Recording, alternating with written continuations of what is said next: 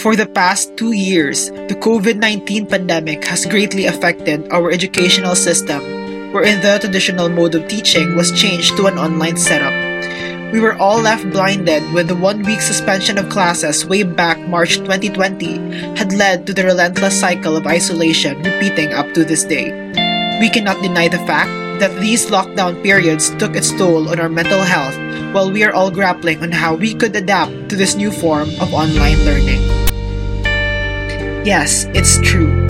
We students staying at home for our online classes and employees working from home are definitely struggling with how to manage school or work life or home life during this pandemic.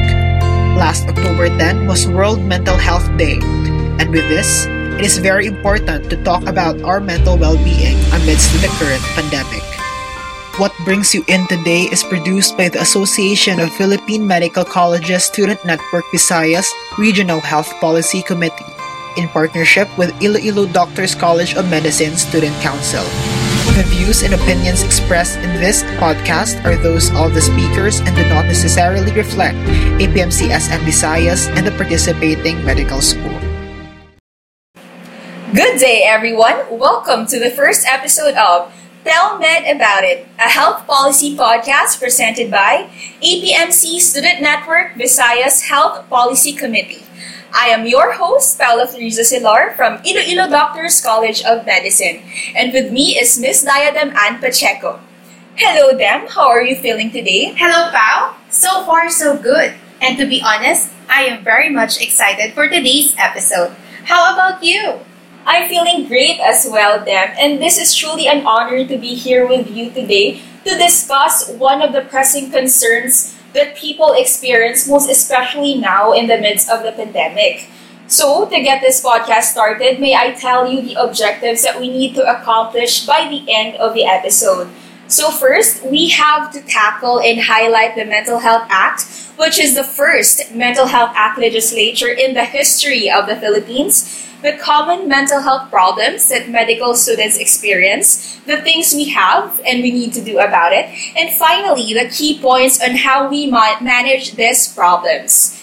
So, um, I think we can't move on to our discussion if I won't ask you this, then. So, how is your mental health today? I can say just barely surviving. The fact that I feel drained all the time, physically, mentally, and emotionally, and finding the motivation to study at home and to balance my time with my family. Uh, we have to keep going. It's the reality that we have to face as medical students. I agree there. Mental health is just as important as our physical and our emotional health. And it must be valued and protected, especially now that we are in the midst of the pandemic. So we know that it, it has been over a year of lockdowns and quarantine classifications, and it has really been so hard for us, particularly in the education sector. So let me ask you this then. How is your mental health now and pre pandemic? How do you compare them? I really miss the pre pandemic days, especially when I'm struggling. I can just run through my friends. Uh, we can talk about it over coffee or over lunch breaks it's the thought that I miss the real connection with people. Now I just feel alone every time if I have problems. It's just like it's kept inside the four walls of my room. Truly, them. So let me ask you this: How do you cope up with these challenges when you face Dem? Now that we are stuck at home, I guess for two years already, one way of distressing is by, of course, ordering food online and sharing it with my family. And also, every weekend, I try to uh, give my time some break, uh, treat myself with uh, my favorite series, or just give my give time to pamper myself. That's really good, no? And um, I agree that we have to find outlets and we have to find channels for these frustrations and stresses of life. May it be in the form of art, music, exercise, reading a good book, or even eating good food. So during these times, we have to take care of our physical, our mental, our spiritual, and most importantly, our mental health. So speaking of mental health, Dem, have you heard of the Mental Health Act? Yes, I am aware of it. But of course, I want to learn more about it. So, just to give you a brief overview about it, the Philippine Mental Health Act doesn't simply include specific diagnosed mental conditions. So, it seeks to target one's mental state at its core, promoting mental well being even during life's day to day challenges through positive coping mechanisms, and aiming to bring everyone as close as possible to a state of peace and self awareness. Now, to further discuss all about the Mental Health Act and mental health in general, we have our guest psychiatrist. He is a diplomate of Philippine Board of Psychiatry, a fellow of Philippine Psychiatric Association. He earned his master's degree in management, major in business management in the year 2015 at University of the Philippines in the Visayas. He completed his residency training in general adult psychiatry in the year 2001 at West Visayas State University Medical Center. He graduated Doctor of Medicine in the year 1995 at West Visayas State University in Iloilo City. He earned his bachelor's degree in biological science in the year 1991 at West Visayas State University. He is a medical specialist for at West Visayas State University Medical Center. He is a faculty sec- in section of psychiatry in Iloilo Doctors College of Medicine. He is available for consultation at St. Paul's Hospital, room 238, Spice Building. Join me as we welcome our speaker for today's episode, Dr. Diosdado Villarreal Amargo Jr. Uh, good afternoon, Pao and Dem. Thank you for this opportunity to speak to you about uh, mental health. So, um, the passage of the Philippine Mental Health Act on June 21, 2018 is actually a very great milestone for the mental health in the Philippines. For so long, we don't have any legislation pertaining to mental health, and this is a huge breakthrough when it has been passed into law on uh, June 2018. Um, the resources for psychiatry in the Philippines is uh, quite scarce. We only have around 500 plus psychiatrists all throughout the Philippines, and um, about uh, two to three psychiatrists or mental health professional for 100,000 population. So the Philippine mental health law will shift psychiatry from the sidetrack or from the sideline into the mainstream. I remember when I was still in med school like you, our professor would always tell us that psychiatry is the Cinderella of all the specialty uh, in uh, medicine. But with the passage of the mental health law, uh, we hope that psychiatry will be on the mainstream. Uh, the Philippine Mental Health Act is a rights-based, um, primarily um, policy where the rights of the service users, how this pertains to the clients or to the patients, if we may call them, um, very um, heavily.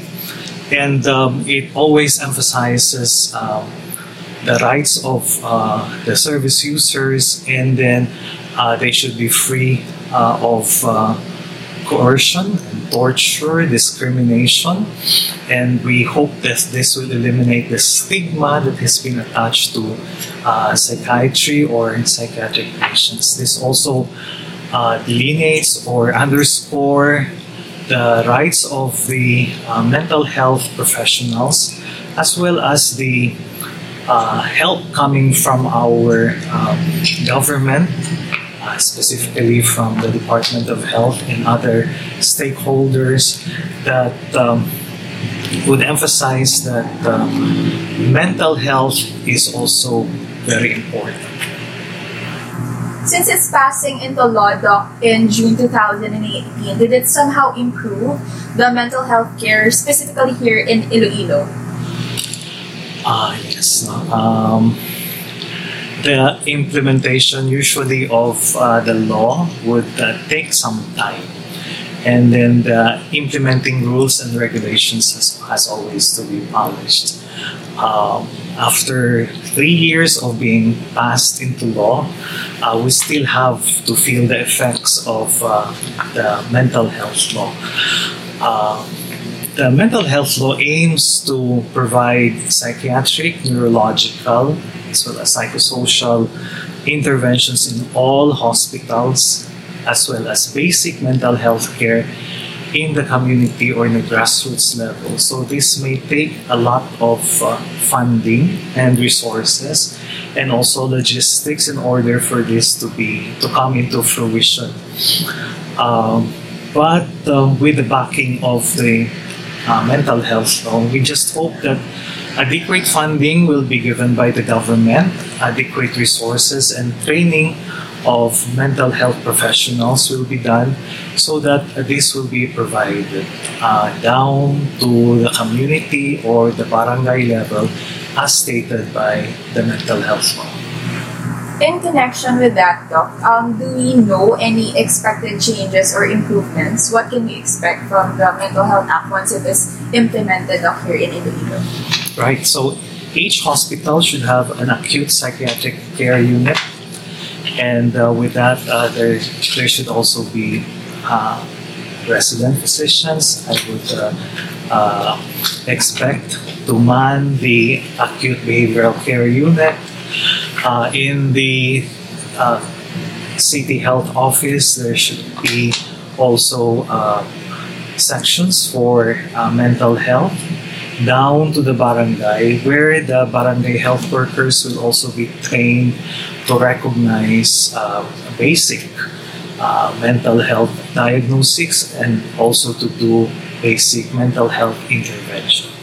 Actually, right now there's this uh, uh activity or initiatives of the World Health Organization called the MHGAP, Mental Health Gap, where they're, they're training the barangay health workers and uh, uh, local health units to recognize and to do basic intervention. But this will be strengthened and uh, institutionalized once the mental health law will roll and then will be uh, implemented fully.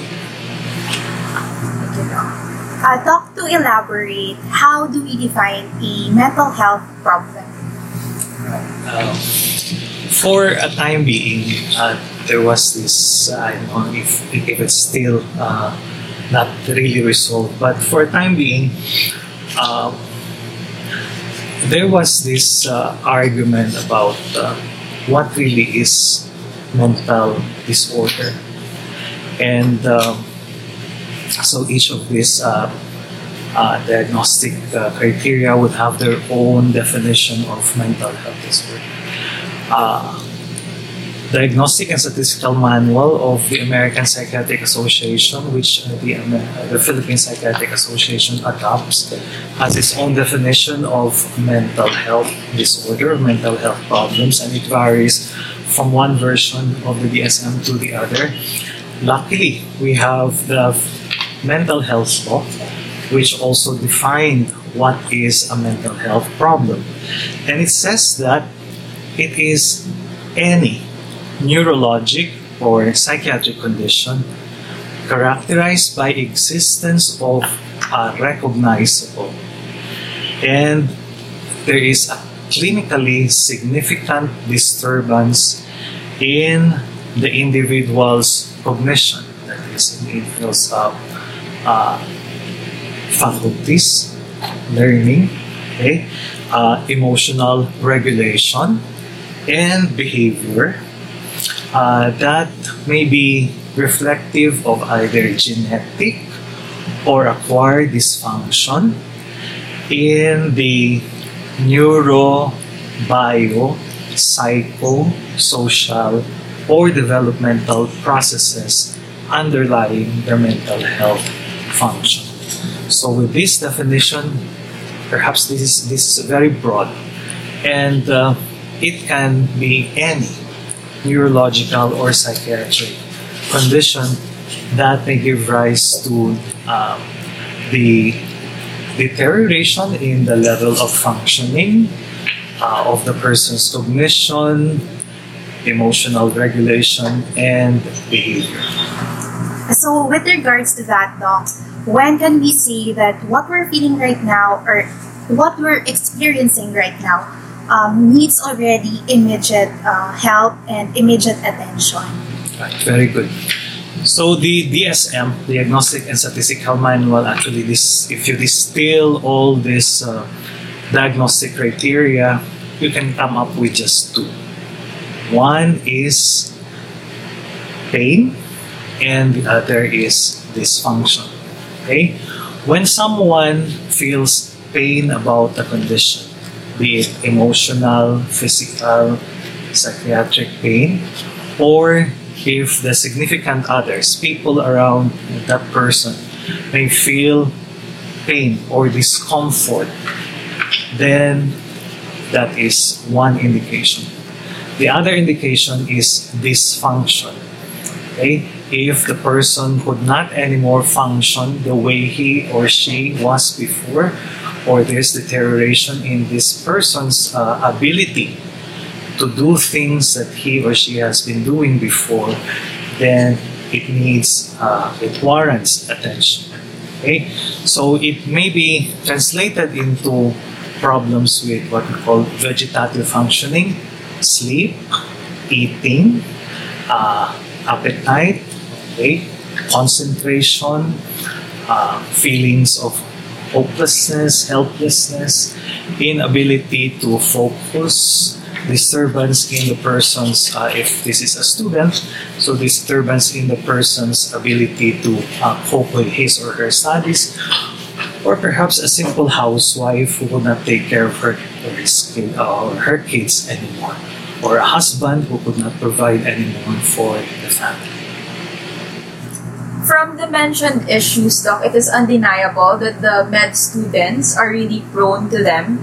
Although some people would actually say that we get used to them in the long run, you know, the hectic and the demanding schedule of med school. But I don't think it's not always true, you know, that, I mean, we all need rest sometimes to function well. So, in your years of practice, Doc, what are the common complaints of the students or what are the mental health issues that students usually go through?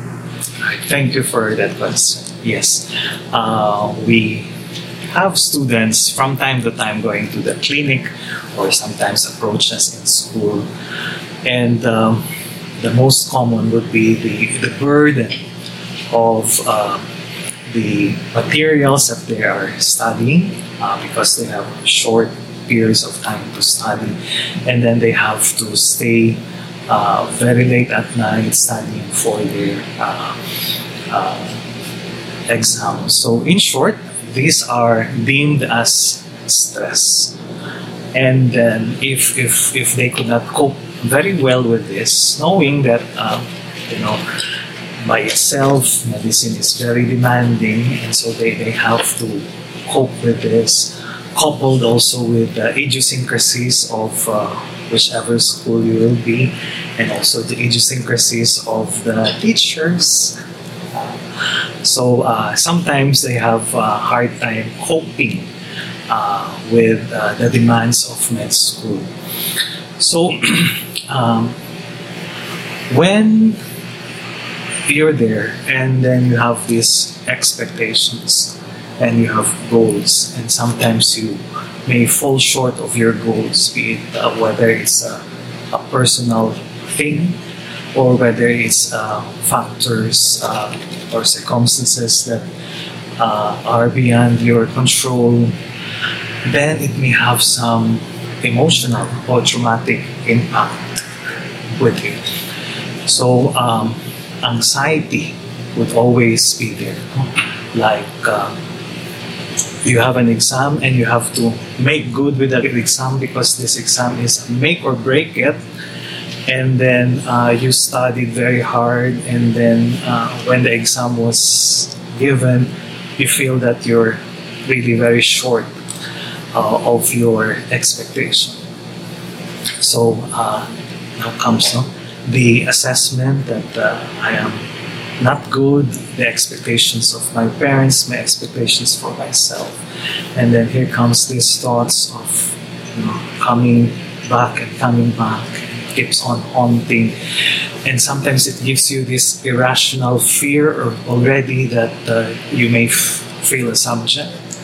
And then you lose sleep, you lose appetite, you have this um, sometimes palpitations, cold sweats, uh, you lose uh, in motivation to go back to school or something like that. So anxiety disorder would be one of the most generalized anxiety disorder. Perhaps when you're always worried about your future, you're always worried about what will happen next, and you you are worried about uh, will I graduate or not, or uh, how will what will happen to my parents, or what will happen next.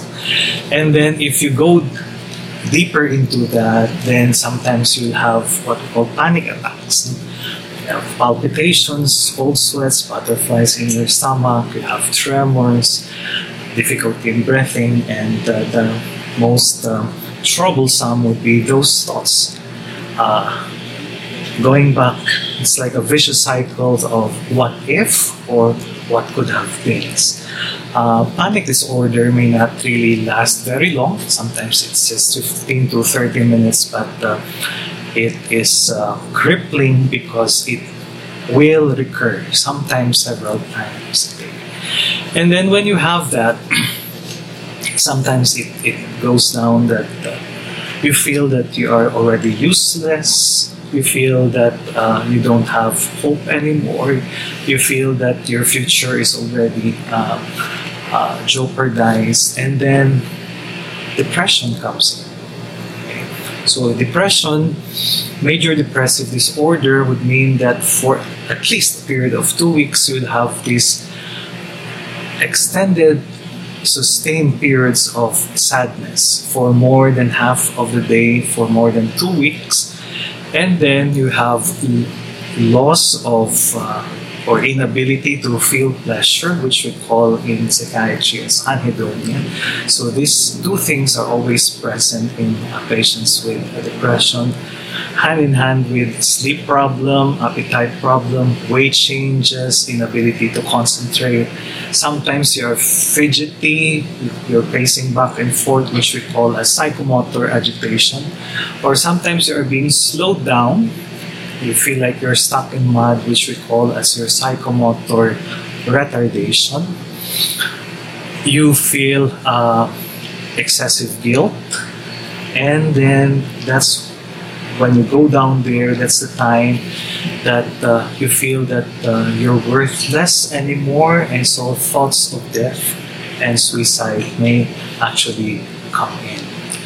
Around 40 to 70 percent of patients who are suicidal have mood disorder. Okay? Mood disorder can either be depressive and as a uh, depression or as a coping sometimes for depression, you shift into the other side known as the mania. So if you're shifting, we call this as bipolar disorder. So both of these, uh, depression and bipolar disorders are well associated with uh, suicide. Also, more common would be um, because we have now the concept of a uh, sexy body, or you have uh, have six packs or something like that. So more common would be also eating disorders, uh, anorexia nervosa and uh, bulimia. Sometimes these are underdiagnosed or misdiagnosed because sometimes the students will just say, I'm just stress eating. But uh, in the long run, uh, you can also uh, diagnose them as having uh, anorexia or having bulimia. So uh, I think these are the most common um, uh, problems that we face. Um, and also most common is relationship problems. uh, I have several students who would come to the clinic and then they would have this uh, you know, break up with uh, their uh, partners.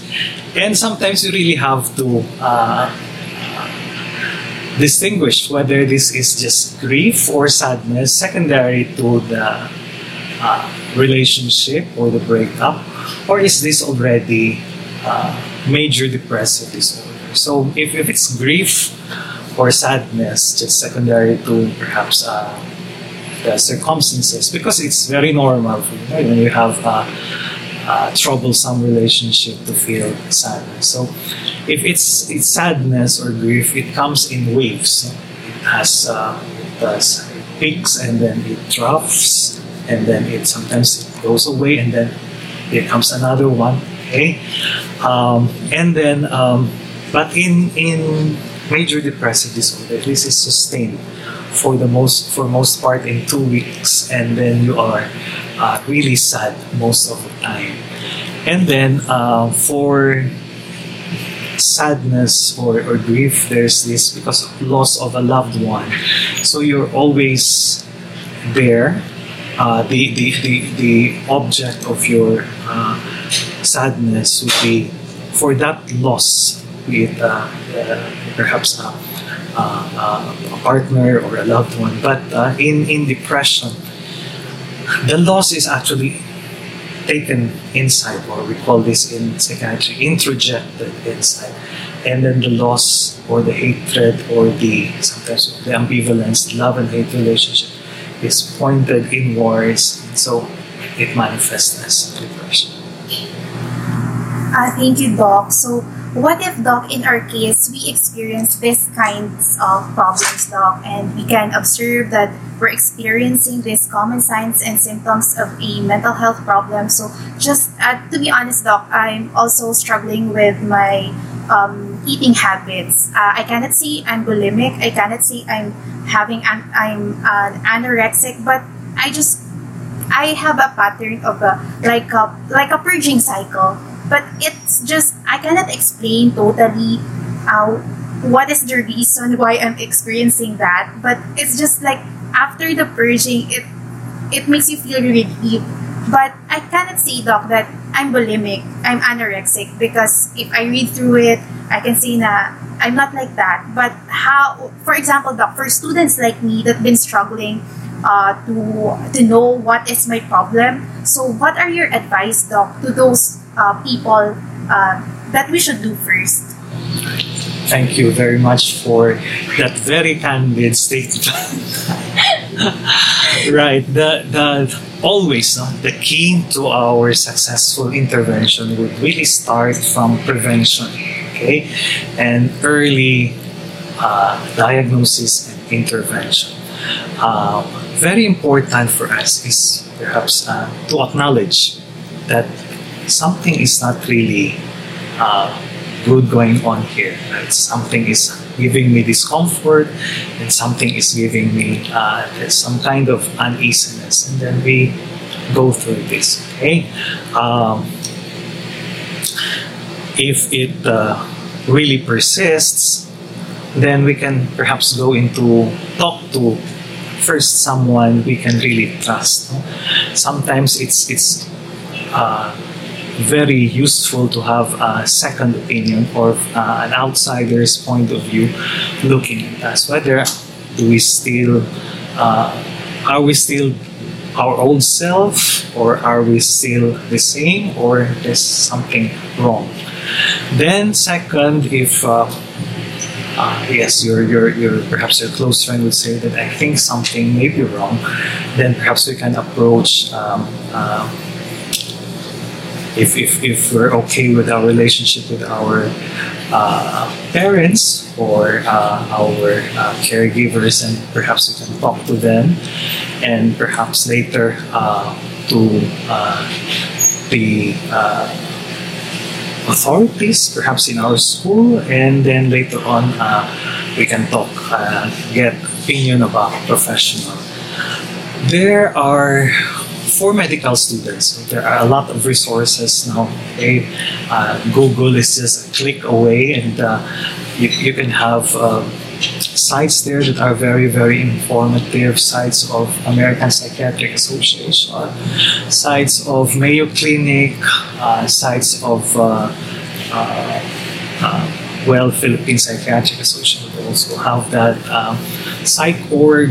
Okay, um, you can you, you can read on this, and then um, there are also some uh, self-made, uh, self-valid, uh, self-reporting questionnaires. So these are uh, valid questionnaires which may screen for uh, some psychiatric or mental health uh, conditions like the PHQ-9 of the World Health Organization, where it can um, help you diagnose yourself if you are not comfortable discussing this with someone. So PHQ-9 for depression, GAD-7 for uh, anxiety, uh, for um, burnt out, you have the Maslach uh, burnt out scale, and then you have the uh, perceived stress scale. These are these are just ten questions which can, um, you know, if you try to honestly answer this, it can uh, give you a feedback that perhaps you're very stressed. Okay, then you, you, you, you go through stages. No? Uh, very important is for you to have good communication and good social support system. With uh, the pandemic, uh, this will not uh, hinder us to establish a good uh, communication system because of the technology. Okay? So if we open up our feelings to somebody, sometimes it makes us feel good. Okay? It unburdens us of these uh, uh, feelings that we are keeping. Like, you know, if we put our feelings in the bottle and try to insert and insert, later on the bottle will burst. But if we try to let it out from time to time, we can withstand pressure, we can withstand stress, and we can develop what we call resilience. But uh, for medical students, um, you can always approach your teachers, uh, maybe uh, psychiatry or other teachers, because I'm very, very sure they're more than willing to help you. Thank you. Um, I have an additional question, Doc, if that's okay. Yes. Um, you have mentioned earlier, Doc, that acknowledgement that there is truly a problem is vital in uh, management. So, what about those people, Doc, who find it hard to acknowledge or negate this feeling? So, what can they do about it? Right. So that's um, sometimes very challenging Yes. because uh, if we don't have this, uh, what we call insight or, or uh, acknowledgement that something might be wrong, so sometimes it's it's very hard for us to welcome uh, changes or intervention. So um, it's it's um, perhaps the support system, it's uh, the social support system, the peer group, or the family that can uh, perhaps uh, help with um, trying to uh, do something about it. There are times when someone will actually lose his or her insight secondary to uh, a mental health problem. And I'm referring to persons um, with problems of reality testing, uh, those that could not distinguish reality from fantasy. And usually we see this in uh, patients who are psychotics. So uh, in these times, we lend to them our uh, insight. So we bring them to the hospital, and for a time being, we give treatment. And then, if they recover, then we slowly uh, show them what has happened and until they can really accept this. The huge problem is for those who have intact reality testing and yet would have a very hard time acknowledging that something is wrong with them. And I just hope that uh, we have less of this in our society. That was indeed enlightening, Doc. And we know that even before the pandemic, um, it we are already experiencing struggles and we are trying to cope up with the changes of lives. But we find comfort in the midst of our friends or our special someone or even the common people around us. But now that we are in the midst of the pandemic, there is minimal or no social interactions and we are stuck in our home. So, with this, Doc, what do you think is the role of our families in our mental well being? Thank you. Ah, yes, pandemic has taken away a lot of things from us, but it also has given us opportunity for some things. You know? uh, our most of our liberties, most of our convenience uh, has been curtailed. Okay, the travel, the social interaction, knowing that uh, we as humans are social animals, and uh, even down to our neurons, they need to interact with one another in order to survive. Um, so, before we go to the family, we start first with, with ourselves. Okay, we we have to really take care of ourselves during this pandemic, and uh, when we go back to the uh, definition of uh, mental health problems, it stresses the bio, psycho, social, neurological aspects of ourselves. So oh, we also look into that when we are taking care of ourselves during this pandemic. So we look into our physical well-being. So at times we will just be tempted to, you know, we can attend class laying down in our beds. Sometimes we just turn off the camera.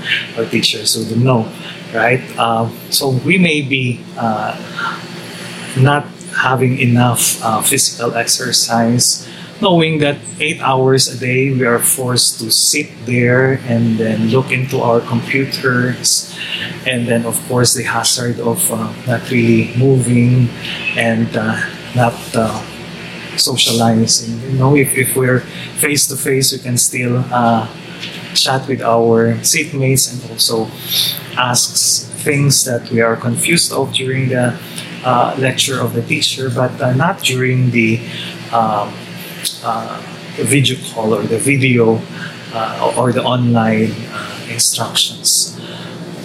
So we have to establish our routine uh, as almost the same as when we are not during the pandemic. So we wake up, we uh, take a bath, we dress in our uniforms, we also well, you, you, can also apply makeup, you can well wear perfume, you can uh, look your best because um, it, it, would be as if you're also attending a face to face classroom.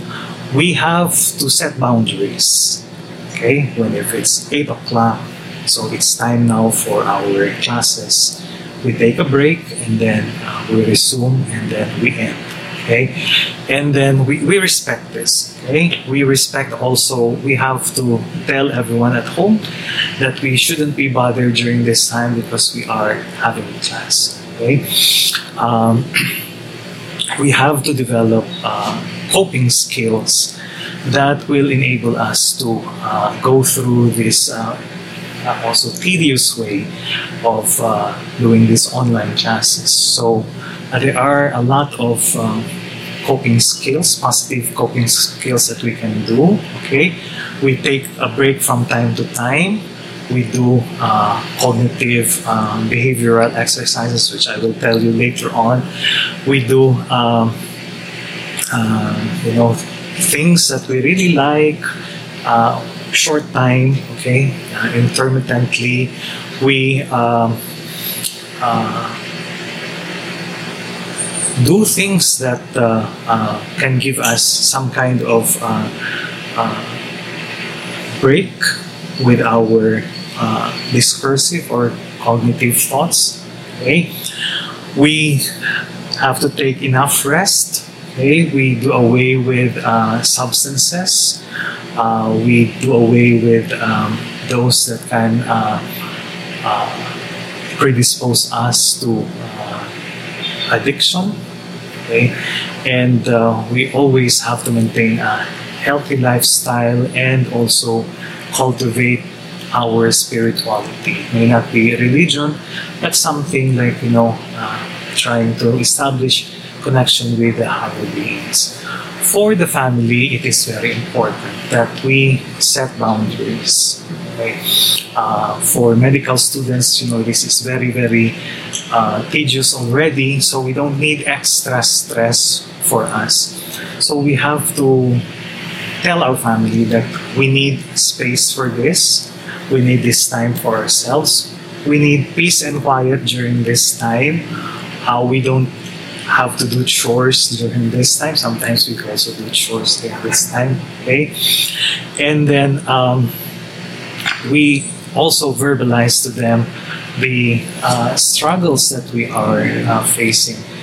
Our family can be our immediate source of support system, social support system. So they can really help us during uh, this time of struggle uh, during this pandemic. It will be actually two way. Uh, we helping them, they helping us. Um, it's a symbiotic relationship. Um, I am just just to highlight that uh, I am sad to say, uh, not not with the medical students, but uh, with the news and then the readings that we have come up lately because of the pandemic. Sometimes the family can also be the source of stress and also the source of um, trauma. Uh, it has been found out that domestic violence increased during this time of pandemic and their perpetrators have become more emboldened because uh, their victims could not go out and they could not report and uh, they're always confined to their homes. Um, um, so if, if um, that would be the case, then uh, we can always ask for help uh, and uh, we can always ask for intervention. But um, family is always the source of our unending support and unending uh, care for each one of us. Uh, yes, Doc, I do agree that our family will always be there for us, especially uh, for us students. Uh, transitioning from face to face classes to online is really um, a challenge to us. Um, but uh, staying at home in the comforts of our home, we're very thankful that our family are always there. But also, we cannot deny the fact that sometimes um, uh, the stress also comes from our family because we cannot set boundaries uh, with our school uh, responsibilities and our house responsibilities. So sometimes it's overlapping that we don't know where to place ourselves. So thank you, Doc, for that um, uh, enlight, enlightening uh, thought about how our family could help us uh, in this time of pandemic. Yes. You have mentioned earlier, Doc, that uh, it should always start in ourselves, in, in the management of our mental health. So, can you give us some tips, Doc, on how do we manage responsibilities between medical school and responsibilities at home? Right. Okay. So uh, this this should be very clear for uh, a medical student that uh, when you enter med school, you already have a set of goals, and then this set of goals should always be there to remind you. Uh, I remember uh, my great teacher, Dr. Henrietta Espanola, when we were first year in med school, she would tell us that, okay, write down in paper the kind of doctor you would want to be 10 years from now. So, and then paste it in front of your study table so that it will inspire you as you go through med school. And yes, okay, uh, this is very important. So, we have to know which is for school and which is for home.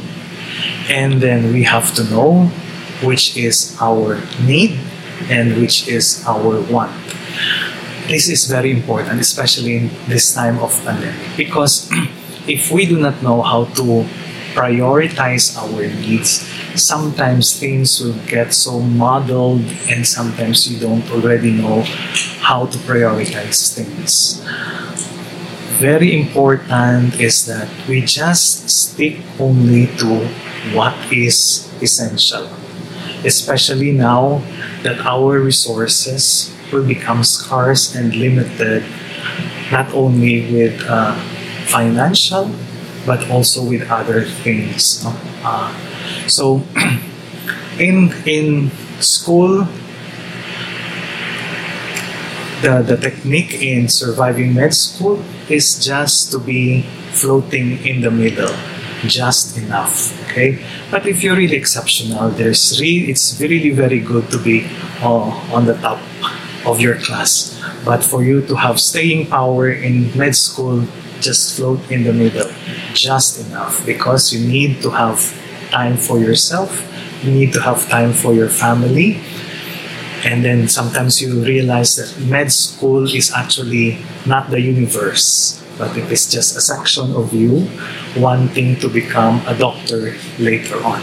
But there are also other things that you need to fulfill because you may be a daughter or a son, because your perhaps your father or mother may sometimes need you, health conditions or important business conditions. but if if you are very clear with your priorities, if you are very clear with your goals, you would know how to prioritize this. You would also uh, kind of detach yourself from what is not essential. So, in trying to trim this non essential, you will have more time to do the things that are essential. Okay, example if you are eating and then you are reading, chances are later on you'll have indigestion and then you'll have another problem. But if you're eating, it says only perhaps 15 minutes, the most important and the most essential thing to do is just to eat. Just eat. If you're reading your pathology books or OB-GYN books, the most important thing at that time is just reading. Forget about everything, just read. Okay? If you are sleeping, don't dream about your exams in uh, women's reproductive health. Just sleep. Okay? If you are listening to a lecture, just listen. One thing at a time and very clear. Okay? this is easier said than done because our thoughts will always we will always have plenty of thoughts in our mind okay and we have um, uh, some kind of an exercise for them okay?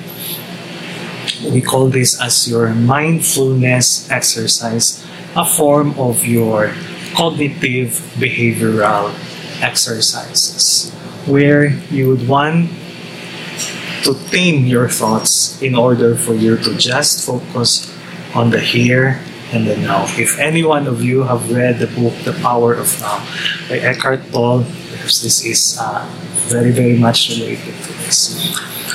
Sometimes you'll find yourself uh, in awe, wondering what's there inside your head, and then time has passed, and then you're lost. But if you try to focus and then just uh, be mindful of just the here and the now, that length of time that has passed has given you actually a lot of fruits already. Okay? I remember when I was in med school, like, you know, 10 minutes or 15 minutes in one page and I've already, I just read only one paragraph because I was, you know, doing that or sometimes looking myself in the mirror or something. But if we focus on that 15 minutes, just concentrate on, on just reading, then perhaps we can finish a page already. So how do we do this? Mindfulness exercise, you start by, you know, when you brush your teeth three times a day, don't think of anything. Just pretend that the whole universe is just your toothbrush and your teeth. Just your toothbrush and your teeth. Okay? When you're eating your lunch, forget about everything. just eat your lunch. Use all your five senses to uh, feel the food each and every morsel. Okay, if um, you are distracted, anything in front of you, your ball pen, your paper, think that you are seeing this for the first time. Using all your five senses for 15 seconds, just look at that so that your mind, which is a vicious cycle, you know, will be cut and they will be focused on the present moment. Okay? So just right here, right now. Okay? Just what is essential. When you are mindful of just the here and the now, so you're mindful of your responsibilities that you can do right here and now. So you can finish this and you'll have less backlogs, you'll have less of your uh, things that uh, uh, you'll have to do later on. Okay? If you are clear about, okay, this is my responsibility at home and this, this is what I will finish after this, then uh, these things will not be modeled and these things will be clear with you. Uh, really, Doc, I agree, Doc, that um, this is so applicable to us. Uh, we cannot deny the fact that we are bombarded with uh, a lot of responsibilities, a lot of readings, assignments, and exams uh, day by day. Um, sometimes it's like whole week we have exams, but it's really important to uh, be present and uh, prioritize what we need to do first and focus on the now. So thank you for that, Doc. And how about, Doc, with the role of our school in helping us attain this balance in taking care of our mental health? Yes, the school has um, also a huge responsibility for the mental health of the students. I'm, I'm now very happy because um, the kind of educations that we are giving now in med school is some kind of different from the way we were when we were in med school. Now it's very clear, you know, we have this uh, outcomes-based uh, instruction, and then the students have already idea what they expect or what they uh, are expected to uh, fulfill or what they expected to have uh, at the end of the, either a module at the end of a grading period. so this is important that um, the school has to be very clear about this. The school also has to be very transparent with uh, the uh, perhaps the grading system and uh, the uh, uh, performance of the students uh, in school because this will clear up also a lot of their anxieties. That's why I always make sure that I, I give feedback, especially before the final exams uh, to, to, to students so that they would know how they would fare. Um, early detection of um, symptoms can also be done in school. Uh, I think um, there was a time when we have required students uh, at Iloilo Doctors College of Medicine to have psychological exams prior to enrollment uh, because this will help us a lot um, during the times when uh, students would have uh, difficulties or challenges uh, in med school. A good mental health program is also very important in med school. Uh, with the advent of the Philippine Mental Health Act, we could not fully emphasize that uh, this should be in place. However, we also, we have also to uh, take note that um, seeking help should emanate from uh, the students. Okay, uh, sometimes it would be very hard to force students um, to seek uh, mental health uh, support. so, with education, with awareness, and with encouragement perhaps. We can we can foster an environment where students may not be afraid to seek uh, support or to seek uh, uh, intervention. Um, the school uh, lately i've talked to the dean and then the dean said that it's okay we can we can just leave our contact informations and then uh, for the students to just freely call us anytime, approach us anytime if they feel that uh, they need to talk to us or they need some intervention. And I think this is being uh, put in place. Uh, the Office of the Student Affairs, if you have one in your school, will also be a, a good resource of uh, support during times of uh, challenges. I um, yes, it's not only mental health but also other aspects of uh, being in school. Sometimes uh, also financial troubles, then uh, the, the school can also intervene.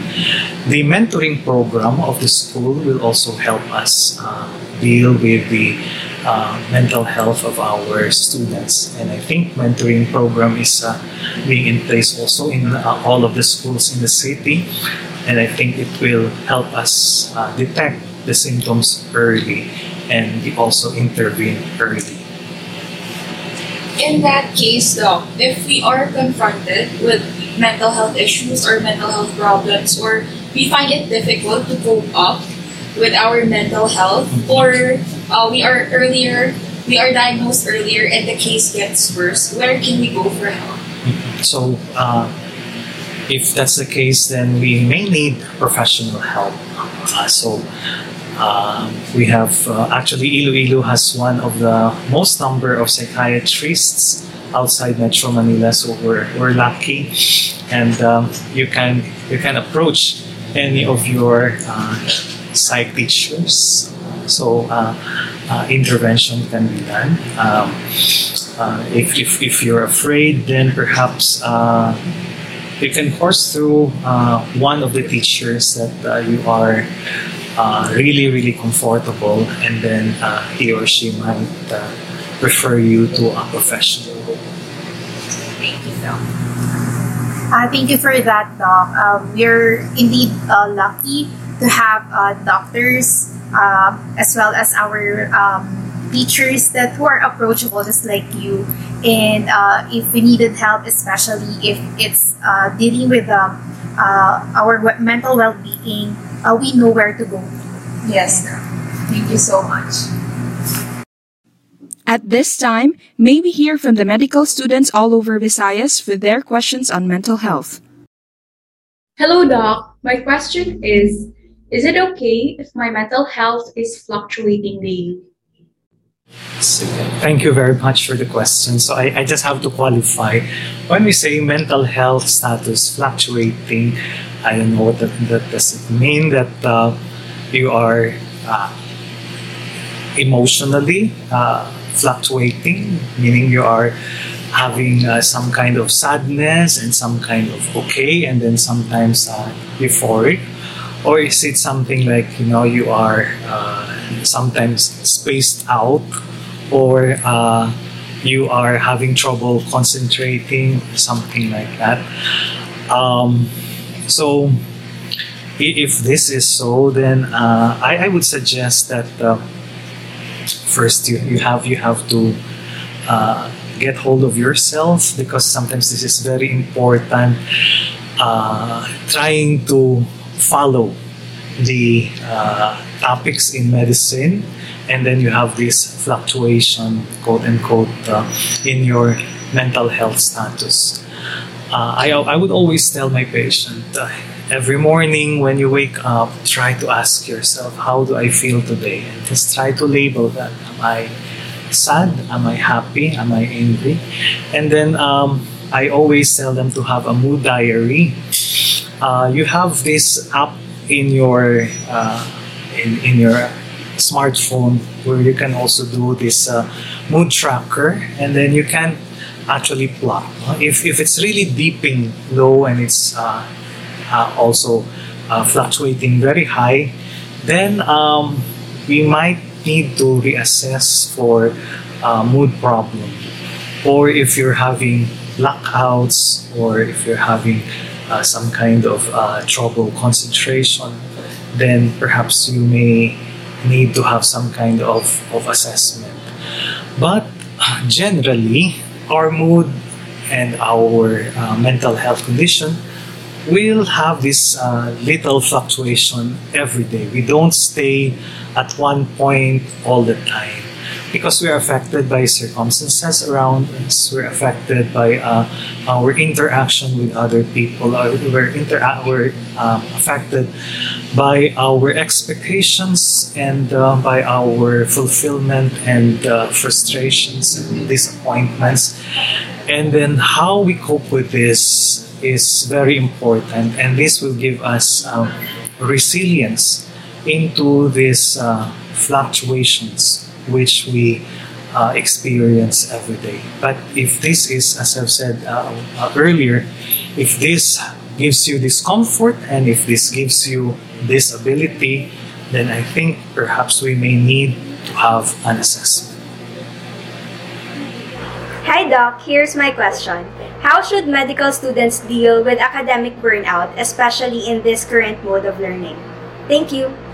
Thank you. So this is very relevant. No, burnout during this uh, current mode of learning is really very possible. Okay, uh, you are burnt out when you feel that you don't have any more energy to carry on.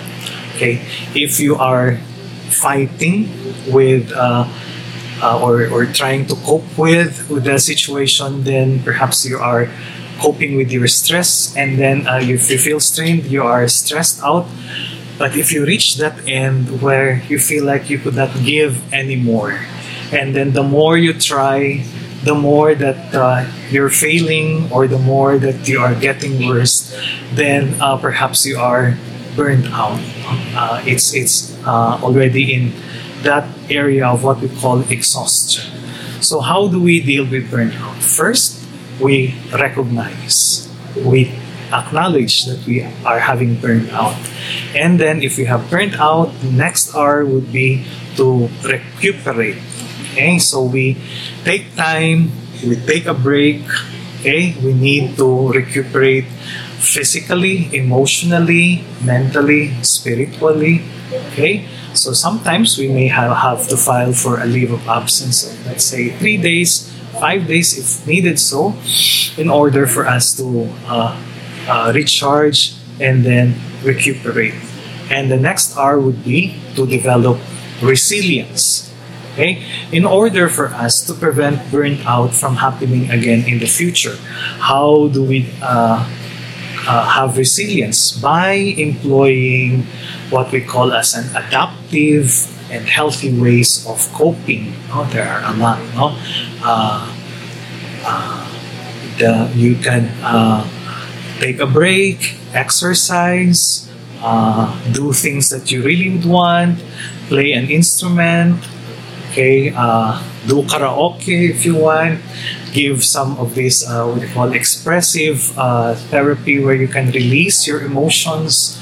Okay, um, well, sometimes it's it's okay to have a, uh, perhaps a, a drink or two with, with a friend so that uh, you would be less inhibited to uh, uh, release your uh, things that bothers you. But uh, please don't uh, dwell too much on alcohol and addictive substances. Okay, warm bath, long bath. Okay, nice long sips of coffee at Starbucks or where else. It, it can help you. Perhaps it, you can also put a while your uh, medical books and for perhaps an hour or two just uh, watch movie watch netflix with uh, your special someone or uh, with a person you really like to be with uh, that can help you develop resilience just focus always on the positive side and on the things that you know uh, can benefit you. Uh, the pandemic of course has taken away a lot of things from us but it also has afforded us some time to think about or to reflect and to cherish these uh, moments with our loved ones and also given us this uh, time to see what really is essential and what really matters to us. Hello, Doc. I'd like to ask what to do when you're experiencing brain fog. Okay. So, I'd like to just qualify when we say brain fog, meaning to say it's either you have too much in your head or you you you're nothing's there because it's it's blank or something. Okay, uh, this is now where the cognitive behavioral exercises will come in, and I always advocate this to medical students because this will really help them a lot. No? Mindfulness exercise, no? It's just simple breathing exercise like you know. Uh, if you have brain fog, close your eyes, count your breath. One, one, two, two, up to 10. Okay? Or do breathing exercise, the formal one. You sit, put your uh, hands in your tummy, and then you uh, blow the air out of your lungs. Okay? Very slowly, doing something like this. And then when you have blown already uh, all the air, you hold your breath, mentally count one, two, three. Then very slowly, you inhale through your nose. Okay, and then you protrude your stomach, the diaphragm will go down, and then the air will fill the lungs. Then it is already filled. You hold your breath again, count mentally count one, two, three. One, two, three. Then you repeat the process. Out, hold, then in. Hold. Then you repeat this for 15 cycles. Okay? If you have time, I want you to do this. No, it's called uh, sitting or it's called meditation. Sometimes we call this as Zen uh, meditation or Bompu Zen meditation. Do this every day. Uh, you start with just three minutes. So with your cell phone, you have a timer. Three minutes, set it aside. Then you grab a chair. Okay, you sit at the edge of the chair, face a blank wall, no prints whatsoever, blank wall. Okay straighten your back.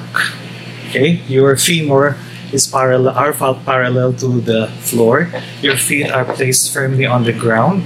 Okay, you can have your hands palm on the lap, or you can do what we call as the mudra position. Left hand over the right hand, palms, thumbs slightly touching each other, and then your palms on your lap. Okay, straight on the back. You look down, don't close your eyes because if you close your eyes, you'll have lots of images. But just make it half open. Look uh, one foot away from your toes. And then just try to relax your body. You can move your body side to side, front to back, so that you can feel the center of the gravity in your spine. And then just breathe normally. Focus on the breathing, breathing in and breathing out. Just normal breathing. Breathing in and breathing out. Okay? Just do that for three minutes. Okay? And then when you are quieting down, sitting, okay? Then you'll be confronted by lots of thoughts in your head. But thoughts are just like clouds. They just come and then they go. They come and they go. Thoughts will only stay if you resist them and if you follow them. So the secret with thoughts is you don't resist them, you just follow them. Okay. If you feel pain, if you feel frustration, when you're doing this, just try to embrace it. Take in all the pain, take in all the frustration, all the disappointments, okay? And then just breathe it out, okay? Just breathe it in, all the pain, all the hurt, and then just try to breathe it out. Okay? Just focus on breathing in and breathing out. Okay? Just be one with your breathing in and your breathing out. Just be one with your pain. I am the pain and I am breathing it out. I am the disappointments and breathing it out. Just focus in and out. If, if, if you really could not focus, count your breath. In one, out one. In two, out two, until 10. And then at the at 10, just try to keep silent, keep quiet, keep still, and then just focus on the breathing. If you can sustain the stillness, then very good, no? Just in and out. But if you can't, count again 1 to 10 until the timer will beep. So after you have done that, then it's okay, no? You can do whatever you want. And now, how will it change me? If you try to do this every day, So you will actually have this chance to modify your responses and then to modify the way you're thinking. Because we are conditioned and accustomed to our responses. It's it's more like a conditioned response. Like you know when you have a stimulus then you act like this. But if we practice this mindfulness or this mindful meditation or this zen uh, exercise we have a chance to look into our thoughts and to look into our responses so that there is this figurative elongation or lengthening of time from the stimulus to the response. So that when somebody shouts at you you have that figurative time to assess this and then you can ask yourself shall i get mad or shall i not get mad? Should i shout back or should i not shout no? um, it doesn't mean to say that you will not get angry but it will give you a choice whether what to do okay so three minutes and then if you get used to this you know first time three minutes is very long but after uh, a week or two it becomes short and increases to five then later 10 15 and the ideal time would be 25 minutes every day you do this okay, okay? and then uh, the miracle quote unquote will happen. If you do this the same time every day same place every day continuously for perhaps a month or two i will give you a small uh, talk about this. Uh, my teacher in meditation has a uh, medical student nephew. And he took the examination the medical board examination. On the first try he flunked the exam. And so my teacher uh, taught her nephew how to do meditation. And so he did. His, his object is just for review and just to retain uh, clarity of thoughts and retention of his uh, uh, um, study material. And then when he took the boards, uh, the following uh, uh, board exam, he became a board top-notcher uh, with this, of course, uh, of course, reviewed, but with the help of this uh, meditation. And I think uh, if you do this every day, you'll have also clarity of your mind, and you have you can retain more of your subject matter, and it will help you immensely in med school. So I guess that concludes our first episode of Tell Med About It. We sincerely thank you so much, Dr. Amargo, for sharing your valuable time with us. Your expertise really helped us and enlightened us to understand better our mental health. So, as a sign of gratitude, Doc, we award this certificate to you for sharing your invaluable time and effort as the speaker for APMC Student Network Visayas Regional Health Policy Committee's Tell Med About It, given this 30th day of October 2021 at Iloilo City. Signed, James Matthew V. Recabar, APMC Student Network Visayas Regional Health Policy Committee Coordinator, and Marie Angelica Camille P. Villa, APMC Student Network Vice President for Visayas. Thank you so much, Doc. We hope that everyone has learned something from this first episode of Tell Med About It. We are very honored to be a part of this initiative of the APMC Student Network and the IDCM Student Council. Achieving a better mental health is not just a one man fight. There will always be people who will help us and guide us. So, once again, thank you very much, Dr. Amargo. And to everyone who joined us today, thank you. See you once again. And Padayon lang, future doctors!